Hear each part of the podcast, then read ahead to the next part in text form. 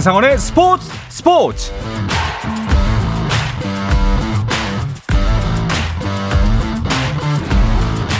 스포츠가 있는 저녁 어떠신가요? 아나운서 한상원입니다. 오늘 하루 이슈들을 살펴보는 스포츠 타임라인으로 출발합니다.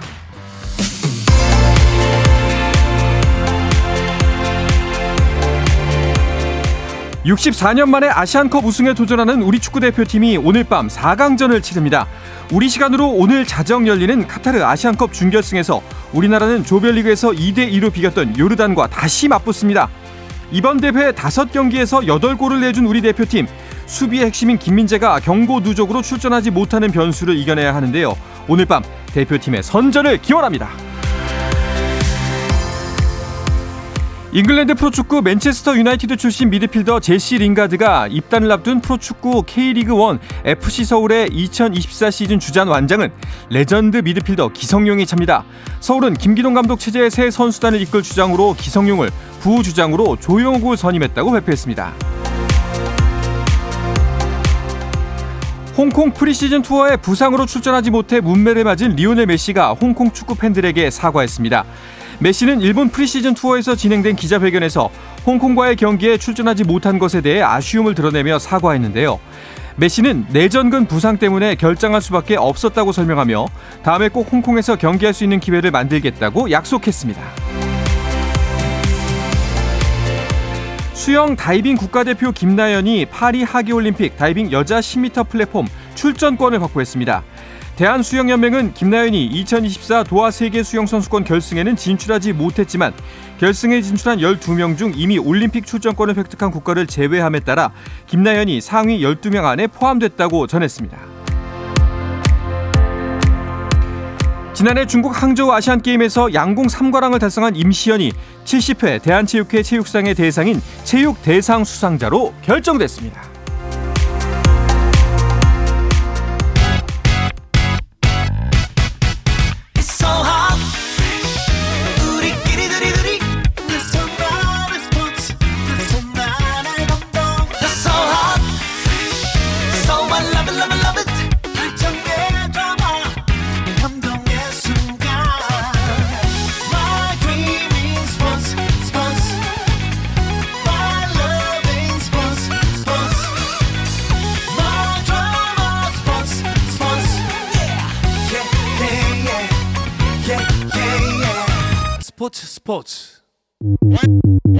To them people, people, people, people, people, people.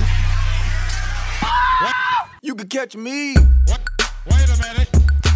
다양한 농구 이야기를 전하는 주간 농구 시작하겠습니다. 손대범 농구 전문 기자, 조현일 농구 해설위원, 그리고 배우 겸 해설위원이자 화장실에서 막 복귀한 박재민 씨와 함께하겠습니다. 어서 오십시오. 예, 안녕하세요. 아이고 시원하다. 네, 고생하셨습니다. 자, 이제 농구 이야기 하기 전에 우리가 꼭 나눠야 할 대화가 있습니다. 아. 3시간 반 정도 후면은 아, 축구 아시안컵 4강전 이번 경기를 이기면은 64년 만에 우승에 정말 일보 앞으로 다가서게 음. 됩니다. 손대범 기자 오늘 우리가 어디랑 맞붙는지 아세요? 조던하고 있잖아요. 조던하고. 조던하고. 아. 네, 또 이렇게 받으시는구나. 네, 조던 붙죠. 네. 음. 자, 뭐 경기마다 진짜 뭐 보신 분들은 아시겠지만 어 정말 눈을 뗄 수가 없고 그리고 어떻게 보면은 답답해하면서도 간절하게 응원을 하면서도 늘 결론은 약간 눈물 겨울 정도로 음. 고군분투하는 모습을 느끼면서 우리 팀을 응원하게 됩니다. 네. 어, 오늘 경기 앞두고 다른 청취자 여러분들도 함께 공유할 수 있게끔 응원의 이야기 한 말씀씩 해주면 어떨까요? 어, 일단 음. 뭐 누구 선수 한 명 지정해서 말씀하시면 좋을 것 같아요. 선수요? 네. 저는 저랑 이름이 비슷한 조현우 골키퍼예요. 아. 네. 연일 선방쇼를 펼치고 있는데 네. 뭐 여기까지 온 거 어쩌겠습니까? 네. 우승해야죠. 네. 음. 조윤우 선수 파이팅입니다. 알겠습니다. 박지민 씨는 아, 저는 이제 그 경기 되게 쫄깃쫄깃했잖아요. 여태까지 음, 그렇죠. 다 종료 직전에 승리를 가져갔는데 오늘은 그런 경기 안 펼쳤으면 좋겠다. 음. 초반부터 몰아쳐라. 3대 0으로. 오. 네. 그 모든 것은 이강인의 발끝에서 나올 음, 것이다. 알겠습니다. 네. 손대범 기자는 너는 좀 잘했으면 좋겠다. 어. 이런 선수한테 한 말씀 해주세요. 뭐 홍명보 이쪽으로 가면 안 됩니다. 김민재 안 나옵니다. 손씨, 자랑스러운 손 씨. 손 씨. 네, 손흥민 선수가 아. 잘했으면 좋겠고 이게 네. 캐스터님께서 90분부터 시작한다 뭐 그런 말씀하신 게 되게 인상적이더라고요. 어. 근데 올해는 빨리 끝났으면 좋겠고 네. 네 빨리 자게 네 빨리 90분 내로 어 저는 조던앤 등번호 23 3대 2로 이겼으면 좋겠다. 3대 2로. 아, 근데 놀랍네요. 지금 대표팀에 누가 있는지를 알고 계시는군요. 그러니까요. 아, 제가 안 볼 수가 없더라고요. 정말 재밌긴 해요. 네. 네. 알겠습니다.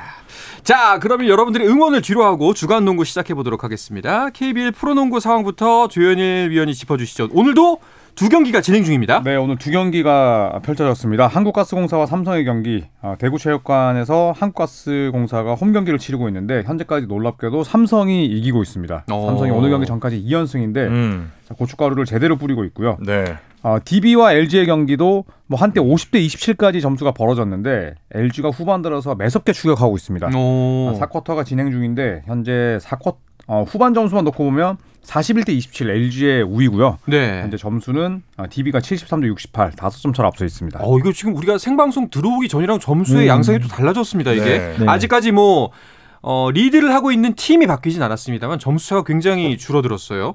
한 경기씩 짚어보도록 하겠습니다. 먼저 창원 LG 대 원주 DB의 경기. 저희가 방송을 할 때마다 원주 DB 경기를 계속 전하게 되네요. 네, 그렇죠. 사실 DB가 어, 김주성 감독이 좀 유일한 불만이 이제 점수차가 앞서고 있을 때 선수들이 약간 좀 논다고 하죠. 음... 어, 정신줄 놓는다고 해서 약간 기분이 좀 안 좋다. 뭐 불만이 많다 그런 말 했었는데 사실 전반에도 유현준 선수가 활약을 해주면서 점수차를 잘 벌렸는데 지금 추격을 당하고 있거든요. 상대 LG가 역시나 외국 선수 한 명이 지금 급조된 상황이기 때문에 이 전력이 안 좋은 걸 감안하면은 아마 오늘 시원하게 이기더라도 사실 김, 김주성 감독의 쓴소리가 나오지 않을까 음... 생각합니다. 지금 4쿼터 73대 68로 점수가 보이는데요. 몇 분 정도 남았나요? 아, 76대 68이네요. 조금 벌어졌습니다. 한몇분 정도 남아 있는 상태인가요? 4쿼터 이제 막 시작했거든요. 예. 네, 그렇기 때문에 어, 떻게 될지 모르겠네요. 물론 가스공사와 삼성보다는 경기 속도가 빠르긴 하지만 네. 또 이 말씀드리는 순간 점수가 좀 더 벌어지긴 했지만 음. 네, 그래도 창원 LG의 음. 후반 분위기가 좋기 때문에 뭐 끝까지 가봐야 될 것 같습니다. 그렇습니다. 자 지난주와는 또 순위표의 변동이 꽤 있었습니다. 특히나 선두권에서 순위표의 변동이 있었는데요. 네. 사실 그런데 1위 자리에 있는 이름이 바뀌기는 쉽지 않아 보이고 2위 싸움이 굉장히 치열하게 펼쳐질 것 같아요. 음. 그렇죠. 2위가 현재 KT고 3위가 LG, 4위가 최근 연패를 빠져 있는 SK. 음. 그렇죠. 네, KCC는 조금 더 벌어져 있는데 2위를 놓고 KT, LG, SK 이 세 팀이 좀 싸우는 형국이거든요. 네. 네, 이 한국 프로농구에서는 2위까지가 4강 플레이오프 직행이기 때문에 DB는 좀 안전하고 음. 네, 2위를 놓고 KT, LG, SK의 치열한 아, 순위 싸움이 정규리그 마지막 날까지 펼쳐질 것 같습니다. 네, 그래서 1, 2, 1위를 뺀 2, 3, 4위의 순위 변동이 좀 있고요. 나머지 순위도 박재민 위원이 짚어주시죠. 네, 이제 열 몇 경기가 각 팀마다 남은 순위표 변동의 막바지까지 얼마나 변동이 생길지 한번 지켜봐야겠습니다. 일단 1위는 원주 동 어, DB가 지금 굳건하게 지키고 있고요. 2위 수원 KT가 지금 올라섰습니다. L, 창원 LG가 3위 올라가 있고요. 연패를 빼 빠졌던 서울 SK가 4위로 내려앉았습니다. 부산 KCC, 울산 현대모비스가 5위에 6위에 있고요. 대구, 대구 한국가스 공 사가 7위, 안양정관장이 8위, 고양 손우가 9위, 그리고 최근 연승을 올리면서 이정현 주장이 이건 프로의 마인드가 아니야라고 했던 음. 그말 때문일까요? 오늘 이제 3연승을 노리고 있는데 뭐 7승 31패 최하위지만은 글쎄요. 어, 시즌 막판에 그래도 2할의 승률에는 충분히 도달할 수 있지 않을까 하는 희망을 가져봅니다. 네. 자, 원주 DB의 우승까지 그 매직 클락이 이제 가동이 된 것 같습니다. 네, 그렇죠. 일단 30승 고지를 먼저 밟았다는 게 좀 상징적인데, 음. 어, 굉장히 또 승차도 많이 벌어지고 있기 때문에 어, 남은 경기에서 이제 부상 없이 잘 간다면은 사실 40승만 돈도 돌파하면 우승하지 않을까 싶습니다. 어. 어, 따라서 이제 남은 경기 좀 방심하지 말고 잘 치러야 될 것 같은데 최근에 좀 약간 아쉬운 게 벤치 멤버들의 좀 경기력이 기복이 좀 심해졌거든요. 음. 또 주전 선수인 로슨 선수가 체력이 많이 저하진 저하된 모습도 보여주고 있고요. 그래서 이런 부분을 어, 김주성 감독이 좀 어떻게 조율해 갈지가 이제 매직 넘버를 넘어선 DB의 과제가 아닐까 싶습니다. 네. 자 그리고 그 아래에 있는 KT를 보면요, KT가 좀 의외입니다. 허훈이 부상인데도 2위까지 올라왔어요. 음. 그렇죠. 역시 뭐 정성우 선수나 최성모 선수 역할이 음. 워낙 좋습니다. 자, 허훈 선수는 지난 12월에 코뼈가 골절됐고 또 지난달 8일 DB와의 경기에서 종아리 근막 파열 부상을 입었는데 아, 우선은 2월 말 아, 목표를 아, 합류를 목표로 하고 있지만 또 KT는 이 허훈 선수 이외에 방금 말씀드렸던 정성우나 최성모 선수 또 일데폰소까지 이 볼핸들러들이 많거든요. 음. 네, 그래서 허훈 선수가 빠져 있긴 하지만 곧바로 무너지지 않고 있고 네, 그리고 또 하윤기나 브랜 어, 패리스 배스 같은 자 이런 이 프론트 코트 자원들이 활약을 하면서 어, 꾸준히 2위를 지키고 있습니다. 네, 방금 말씀하셨던 하윤기 선수의 존재감이 도드라지고 있어요. 어, 네, 저도 어저께 소노와의 경기를 좀 관전을 하고 왔는데 어, 이 선수가 오래 뛰네 싶었는데 40분 다 뛰었더라고요. 네, 40분 내내 뛰는데도 역시나 좀 지친 게 하나 없이 네. 리바운드 가담해주고 골 밑에서는 뭐 미스매치 나면 바로 덩크 찍고 25득점 8리바운드로 맹활약을 했었는데 어, 하윤기 선수가 지금 5라운드에서 편, 현재까지 31분 12초를 뛰면서 16.5득점, 6. 9리바운드, 아. 야투 성공률이 60% 가까이 와. 올라오고 있는데 음. 어, 프로 4년차 치고는 굉장히 노련해진 것 같고요. 그렇죠. 여유도 생긴 것 같습니다. 네. 네.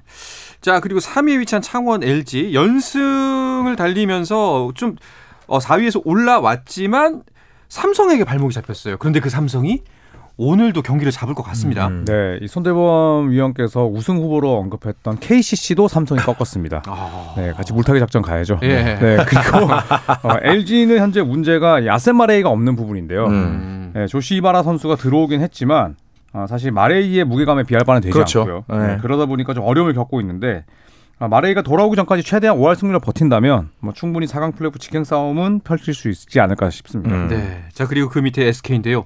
야 SK가 사실상 DB를 맹렬하게 추격하면서 여기서 음. 조금만 더 치고 네. 올라가면은 선두 다툼이다. 네. 그렇죠. 그런데 아 이게 어떤 부분일까? 결국에 이제 체력이 바닥 난 걸까요? 일단 음. 12연승을 달리다가 네. 김선영 선수 다치고 안영준 선수까지 다쳤어요. 음. 이러다 보니까 이제 12연승 이후에 5연패. 전희철 감독도 통산 100승을 앞두고 딱 1승 남겨놓은 상태에서 5연패에 빠졌거든요. 음. 특히나 지난 주말 현대모비스전은 아. 어, 저는 마지막 1분 남기고 껐거든요. 사실은 네. 이겼다 싶어가지고. 네. 근데 장재석 선수의 버저비 이게 연장까지 가가지고 네. 뒤집히고 말았죠. 네. 백보드 맞고 들어갔죠. 아 정말 대단한 그 경기 같습니다. 이게 1호 커리어 1호 3점 슛인 거죠? 어 정재석 선수가 3점 슛을 넣긴 넣었는데 네. 버저비터로 이렇게 아, 버저비터로. 연장까지 들어가는 게 네. 처음이었죠. 또. 네. 이야 그렇습니다. 자, 그리고 나머지 하위권 팀도 짚어볼까 하는데 오늘 경기도 좀 주목해볼 지점이 있습니다. 아까 앞서 조현일 위원이 말씀하셨지만 대구가스공사와 서울삼성의 경기인데요. 서울 삼성 이거 무슨 일이에요?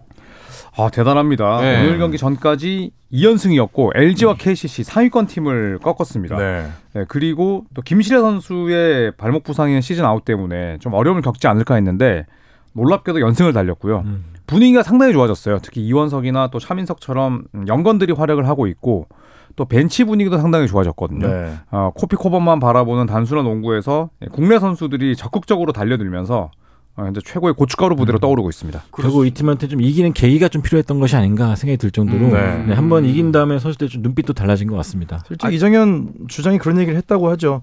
그러니까 패배감에 젖어 있었던 게 아니라 이기는 방법을 몰랐던 것 같다. 그러니까 한번 더 계기가 주어지면은 이길 준비는 되어 있다라고 이제 표현을 한 것 같은데 이제 2연승 이후에 오늘 만약 3연승까지 한다면은 네. 뭐 당분간은 또 기분 좋게 지더라도 기분 좋지 않을까. 조현일 위원도 맞추는 방법을 좀 알면은 아, 같은데 연습을 좀 해야 되는데 좀 항상 네. 이렇게 네. 그런 걸 좀 계기를 심어주고 싶네요. 네. 네. 설 지나고 나서 네. 심길전 하겠습니다. 그리고 일단 NBA 때 공격하세요. 네. LA LA 쪽 할 얘기 많더라고요. 아, 예. 굉장히 많죠. 알겠습니다. 아 그런데 정말 프로 스포츠 생각 신기한 게 이런 꼭 고춧가루 부대가 네. 꼭 끝까지 못하다가 뭐 이제 프로야구만 해도 음. 대전에 있는 팀이라든가 음. 고척돔 쓰는 팀이라든가 부산에 있는 팀, 예, 네. 꼭 후반에 음. 어, 상승을 해야 되는데 발목을 잡는 팀들이 있습니다. 음. 가스공사는 아직까지 희망을 놓을 수 있는 상태는 아니잖아요. 그렇죠. 현대모비스와의 승차도 많이 차이가 나지 않기 때문에 네. 남은 두 개 라운드에서 어떻게 하느냐에 따라 달라질 수가 있습니다. 게다가 또 부상자들도 하나 둘씩 돌아온 상황이라서 어, 또 강혁 감독이 수비를 참 잘 만들어 가고 있어요. 그래서 음. 따라서 남은 라운드 좀 지켜봐야 될 것 같습니다. 네. 자, 이제 곧 프로농구 A매치 휴식기가 오기 때문에 각 팀까지는 다음 주까지 최대한 순위를 많이 끌어올려 놓고 이 휴식을 맞이하고 싶을 텐데요.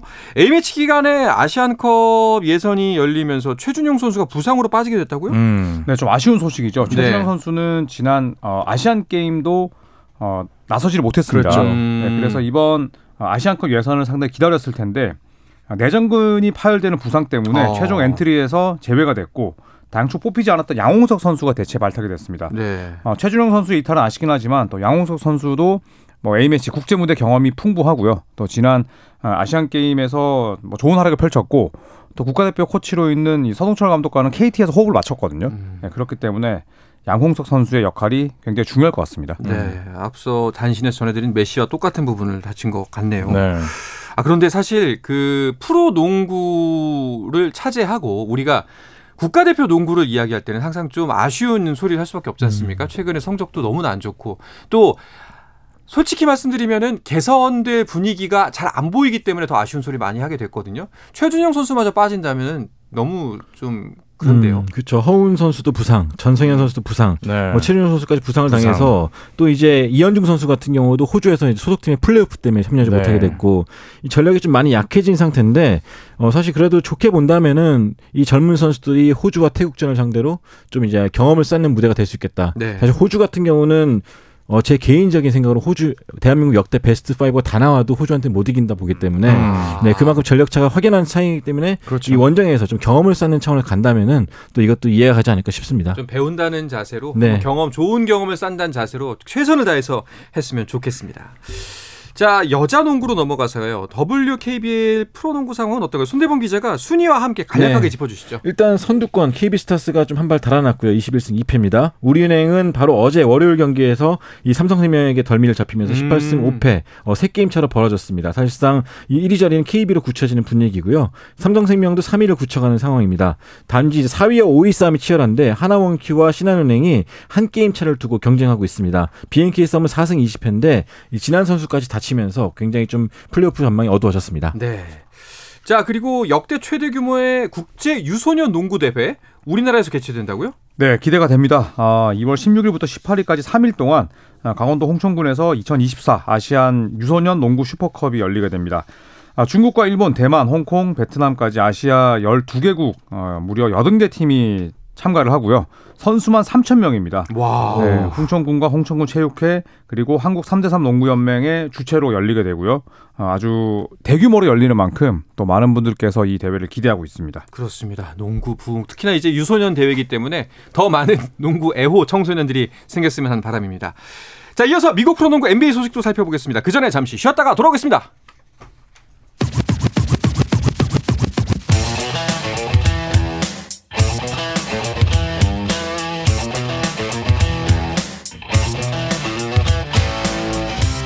짜릿함이 살아있는 시간. 한상원의 스포츠 스포츠 네, 한 주간 농구 이슈들을 짚어보는 주간 농구 듣고 계십니다. 손대범 농구 전문 기자, 조현일 농구 해설위원, 배우자 해설위원인 박시민 씨와 함께하고 있습니다. 박시민이요? 죄송합니다. 네. 박시민 씨. 네네. 네. 네. 아, 박세민이라고 유명한 분 나는 조현일 아, 해설위원 다음에 배우자라고 생각해가지고. 아, 네. 아, 가끔, 가끔 외국 가면 제 이름 그렇게 부릅니다. 아, 그래? 박시민? 네. 알겠습니다. 자, NBA 이야기니까요. 조금 네네. 불려도 용서해 네. 주십시오. 아, 그럼요. 예. 자, 가장 먼저 커다란 뉴스. 조엘 엠비드가 수술로 아웃되는 분위기입니다. 그렇죠. 그렇습니다. 지난달 31일 골든스테이트 워리어스의 경기에서 조나단 쿠밍가라는 선수에게 무릎이 깔리면서 부상을 음. 입었는데 아... 그 전에도 무릎 상태가 좋지를 좋지 않았죠. 네. 않았습니다. 네, 그래서 결국 반월판 수술을 받기로 결정을 했는데 재건이 오래 시간이 더 오래 걸리기 때문에 수술로 결정을 했고요. 음... 하지만 또 장기간 결장이 불가피하게 됐습니다. 이 부상 전까지는 굉장히 좋은 활약을 펼쳤고 평균 득점이 35.3점이었는데 리그 전체 아, 1위였죠. 맞습니다. 예, 커리어 시즌이 날아가게 생겼습니다.